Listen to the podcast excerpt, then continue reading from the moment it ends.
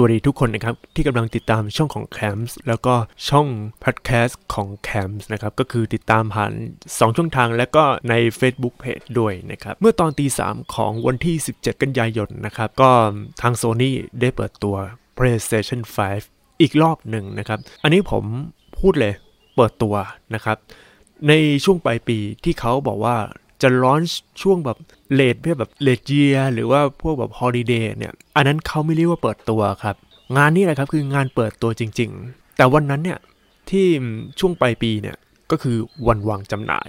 ซึ่งสิ่งที่ผมคาดการณ์นะครับก็เป็นจริงจนได้นะครับว่าช่วงปลายปีเนี่ยมันเป็นช่วงจัดจำหน่าย ดังนั้นก่อนหน้านั้นจะต้องเปิดตัว และในที่สุดครับวันนี้ก็เปิดตัว และการเปิดตัวครั้งนี้ก็เป็นการเปิดตัวครั้งที่ 2 ของทางโซนี่นะครับ เปิดตัวครั้งแรกก็คือ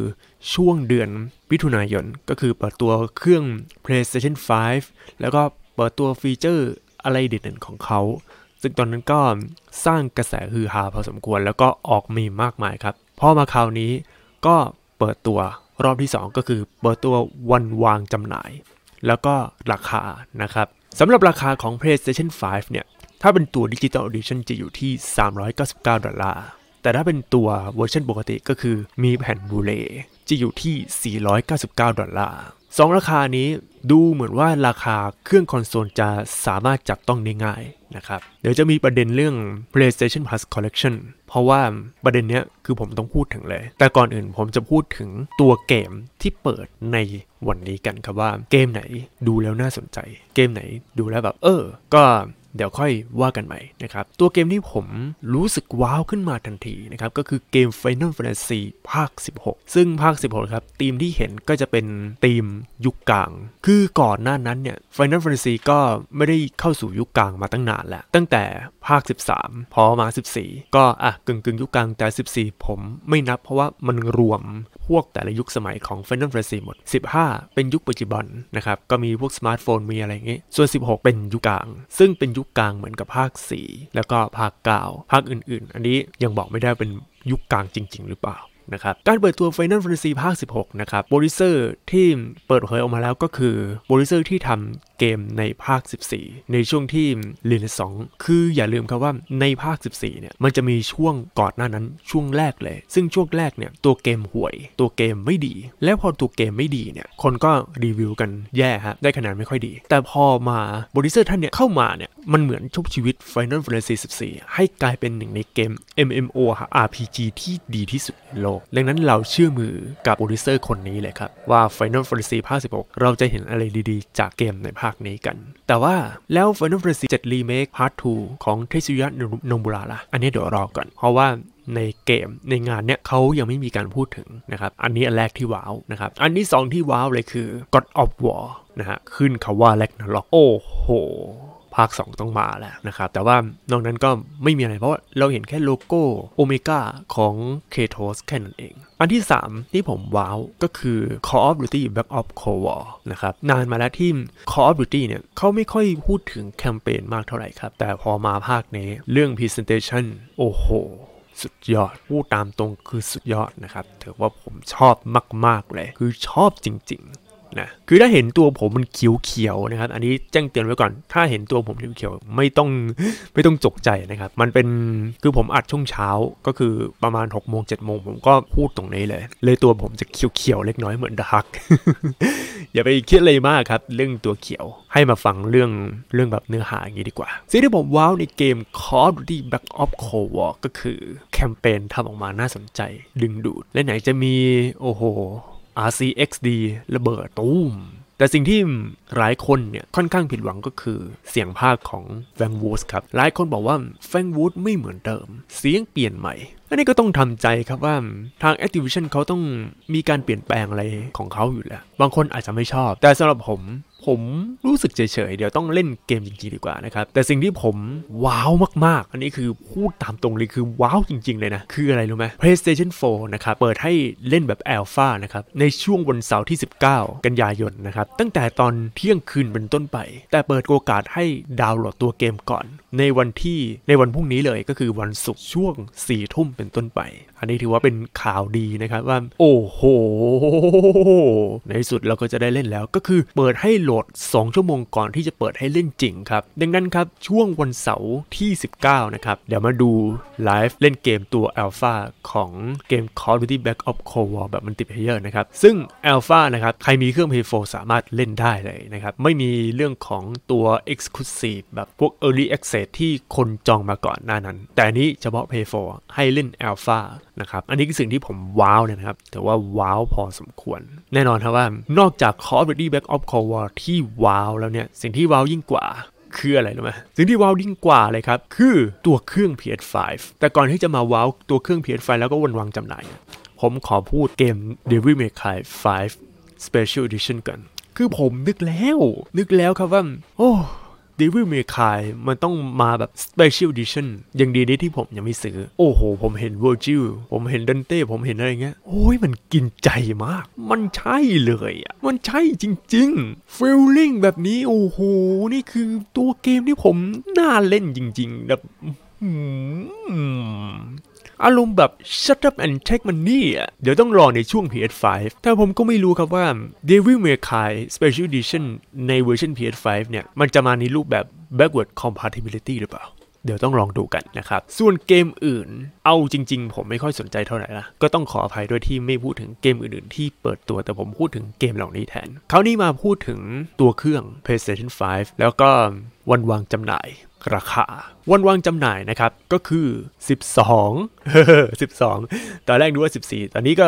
12 พฤศจิกายน โดยขายในพวกแบบประเทศที่มหาอำนาจก่อน อารมณ์มาแบบเราเป็นเทียสุดท้ายอะไรอย่างงี้ใช่ไหมเหมือนพวก Apple เปล่าครับ ถ้าประเทศอื่นขายในเดือนเดียวกันครับ แต่ดีเลย์ไปอีก 1 สัปดาห์ ดังนั้นประเทศไทยก็คือขายวันที่ 19 พฤศจิกายนนะฮะสำหรับราคานะครับ ถ้าเป็นตัว Digital Edition จะอยู่ที่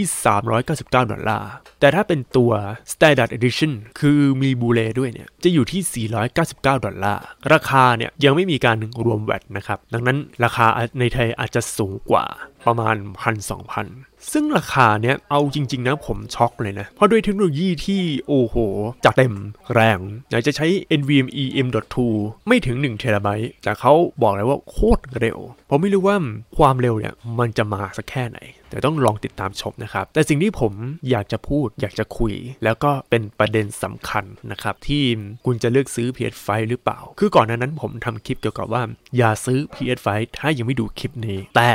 พอมาการเปิดตัวของ PS5 ในวันเนี่ย คือต้องช่างใจใหม่แล้วครับ เพราะว่าอะไรรู้ไหม PlayStation Plus Collection PlayStation Plus Collection เนี่ยก็คือรวมเกมที่ฮิตฮิตเกมดัง ๆ เกมที่โอ้โห ที่เป็น Exclusive มีหลายเกม หนึ่งในนั้นก็มีเกม God of War The Last of Us Part 1 แบบ Remaster Infamous Second Son Until Dawn Dagon และเกมอื่นๆ อีกมากมาย เดี๋ยวไปดูกันเอาเองว่ามีเกมอะไรบ้าง แล้วเกม Exclusive เหล่านี้บางเกมเป็นเกมที่ได้คะแนนเยอะ คือที่ผมแนะนำเพื่อนก่อนหน้านั้นครับว่า เฮ้ย ไปซื้อ Pay 4ดิ แล้วก็ลองเล่นเกมนี้ราคาถูกๆ แต่การมาของ PlayStation PlayStation Plus Collection เนี่ย เพียงแค่คุณเป็นสมาชิก PlayStation Plus คุณได้เกมนี้ฟรีเลยอะได้แบบฟรีหมดเลย คือกลยุทธ์นี้ทำให้ผมว้าวไหมสำหรับผมผมเฉยๆนะ เพราะอะไรรู้ไหม เพราะว่าโซนี่เนี่ยเหมือนเขากำลังจะไม่พูดถึง Play 4คือพยายามจะหยุด Play 4ไว้อย่างนั้น ซึ่งนี่เป็นครั้งแรกของโซนี่ที่โซนี่เริ่มจะตัดขาดกับ Play 4แล้วเข้าสู่ Play 5อย่างจริงจัง ตั้งแต่ backward compatibility แหละคำถามคือถ้า PlayStation Plus Collection มาเนี่ย แล้วเรายังจะซื้อ Play 4อยู่ไหมเพราะว่าเราซื้อเครื่อง Play 5มาเราได้เกมหมดเลย แล้วได้เครื่องใหม่แล้วได้อะไรเงี้ยผมก็ต้องย้อนถามก่อนว่า โดยปกติคุณชอบเล่นเกมจากแพลตฟอร์มไหนมากกว่ากัน ถ้าคุณชอบเล่นเกมจาก PC คุณนึกถึง PC เป็นอันดับแรกแล้วคุณเล่นเกม หรือมาจากมือถือ สมมติคุณนึกถึง PUBG Mobile แต่คุณยังมองว่าพวกเกม Exclusive ของ PlayStation ยังไม่จำเป็น รู้สึกไม่เข้าถึง คือผมจะไม่มาแบบมา bash มาแบบโอ้โห complain หรือจะมาดูถูกว่าแบบ เฮ้ย ไม่ลองเล่นเกม Exclusive ไม่ลองเล่นเกม Story แบบดีๆ ของ PlayStation คุณยังไม่ใช่เกมเมอร์ คือผมเคารพในเกมเมอร์สมัยนี้ เพราะว่าเกมสมัยนี้มันมีทางเลือกหลายอย่างมาก บางคนเขาอาจจะสนุกกับการเล่นเกม multiplayer เน้นๆ คือไม่โคนทาร์เซชันปล่อยมันไป เราสนุกกับการเล่นเกม free-to-play กับเพื่อน เราสนุกกับการแบบเล่นอย่างเงี้ย เออ เรารู้สึกกับการเล่น Free Fire หรือ PUBG Mobile หรืออะไรพวกนี้ คือทุกคนมีสิทธิ์เลือกเล่นเกมได้ เพราะว่าความสุข แต่ถ้าคนกลุ่มนี้เขาไม่สนใจพวกเกม Exclusive ก็ยังไม่ต้องซื้อในช่วงเวลานี้นะครับ อันนี้คือทฤษฎีใหม่ เพราะว่าการที่ PlayStation Plus Collection มาเนี่ย มันทำให้ตัวเลือกที่แบบซื้อเกม p a y 4เพื่อเล่น Exclusive อย่างเดียวเนี่ย ต้องคิดใหม่ ผมว่าเริ่มไม่คุ้มละคือถ้าจะเล่นเกม Exclusive ของ Play 4อย่างเดียว ไป Play 5ดีกว่าไหม แล้วซื้อ Digital Edition ที่ราคาถูกกว่า เออ ลองลองคิดดูให้ดีๆ นะครับ แต่ว่าถ้าคุณชอบเกม Dota หรือว่าพวกเกมแบบสาย e-sport คุณชอบอะไรแบบนี้อยู่แล้วเนี่ย ขนาด Play 4คือผมยังไม่แนะนำให้ซื้อเลย ไม่อยากให้ซื้อ Play 5ก็ยังไม่จำเป็นในช่วงเวลานี้ เดี๋ยวรอช่วงเวลาให้ดีกว่านะครับ แต่นี้ผมเน้นย้ำอีกทีว่า การมาของ PlayStation Plus Collection ลืมทฤษฎี ลืมความคิดที่ว่าซื้อเครื่อง Pay 4เพื่อเล่นเกม Exclusive ใน Pay 4ได้เลย เพราะว่าตัว PlayStation Plus Collection เนี่ย เพียงแค่คุณเป็นสมาชิกเริ่มต้น 210 บาทต่อเดือน คุณได้เกม Exclusive ดีๆคะแนนดีๆ เทพๆ ในยุค PlayStation 4 เกือบจะทุกเกมหมดเลย นี่คือแผนการตลาดที่แยบยนต์ของ Sony ที่เหมือนพยายามจะเรียกให้ทุกคนที่ยังไม่มีเจ้าของ PlayStation 4 หรือเป็นเจ้าของ PlayStation PlayStation ในยุคนี้เนี่ยกลับมาเข้าสู่บ้านหลังเก่า ผมถึงช็อกไงนะครับ โอเค เดี๋ยวจะสรุปว่าในการเปิดตัว PlayStation 5 เนี่ย มันเจออะไรบ้าง อย่างแรกคือเปิดตัวเกมเพย์ของ Call of Duty Black Ops Cold War เปิดตัวเกมเพย์ Demon Soul เออ ขอพูดอย่างหนึ่งทำไมผมไม่พูดถึง Demon Soul เพราะว่าผมเข้าไม่ถึงเกมนี้นะครับ ก็เลยไม่พูดถึง แต่เป็นเกมดีเกมหนึ่งนะครับ เกม Demon Soul เนี่ย เป็นเกมสไตล์ Dark Soul เลย แล้วก็การเปิดตัวเกมหลายเกม แต่ไม่ใช่ทุกเกมนะ ก็จะเป็นพวกเกม title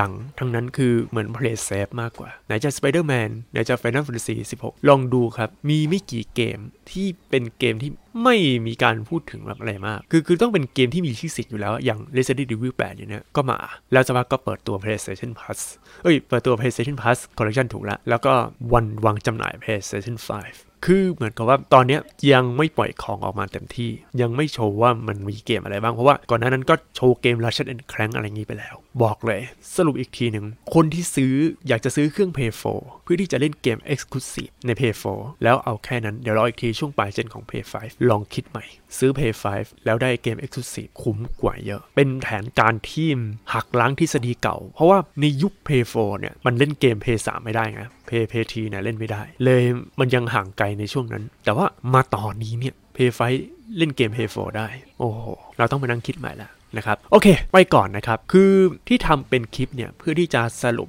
ทุกสิ่งทุกอย่าง แต่ว่าถ้าสมมุติอยากจะคันปากคันไม้คันมืออยากพูดคุยเหตุการณ์ที่เกิดขึ้นนะครับ อย่าลืมช่วงเย็นวันนี้นะครับ ช่วงเย็นวันนี้สำหรับวันที่ปล่อยคลิปนะ เรามาคุยเรื่อง PlayStation 5 กันในช่อง YouTube แล้วก็ในเพจ Facebook ผมก็จะไลฟ์แต่ผมก็จะเล่นเกม Call of Duty ไปด้วยนะครับ โอเค ไปก่อนนะครับ สวัสดีครับ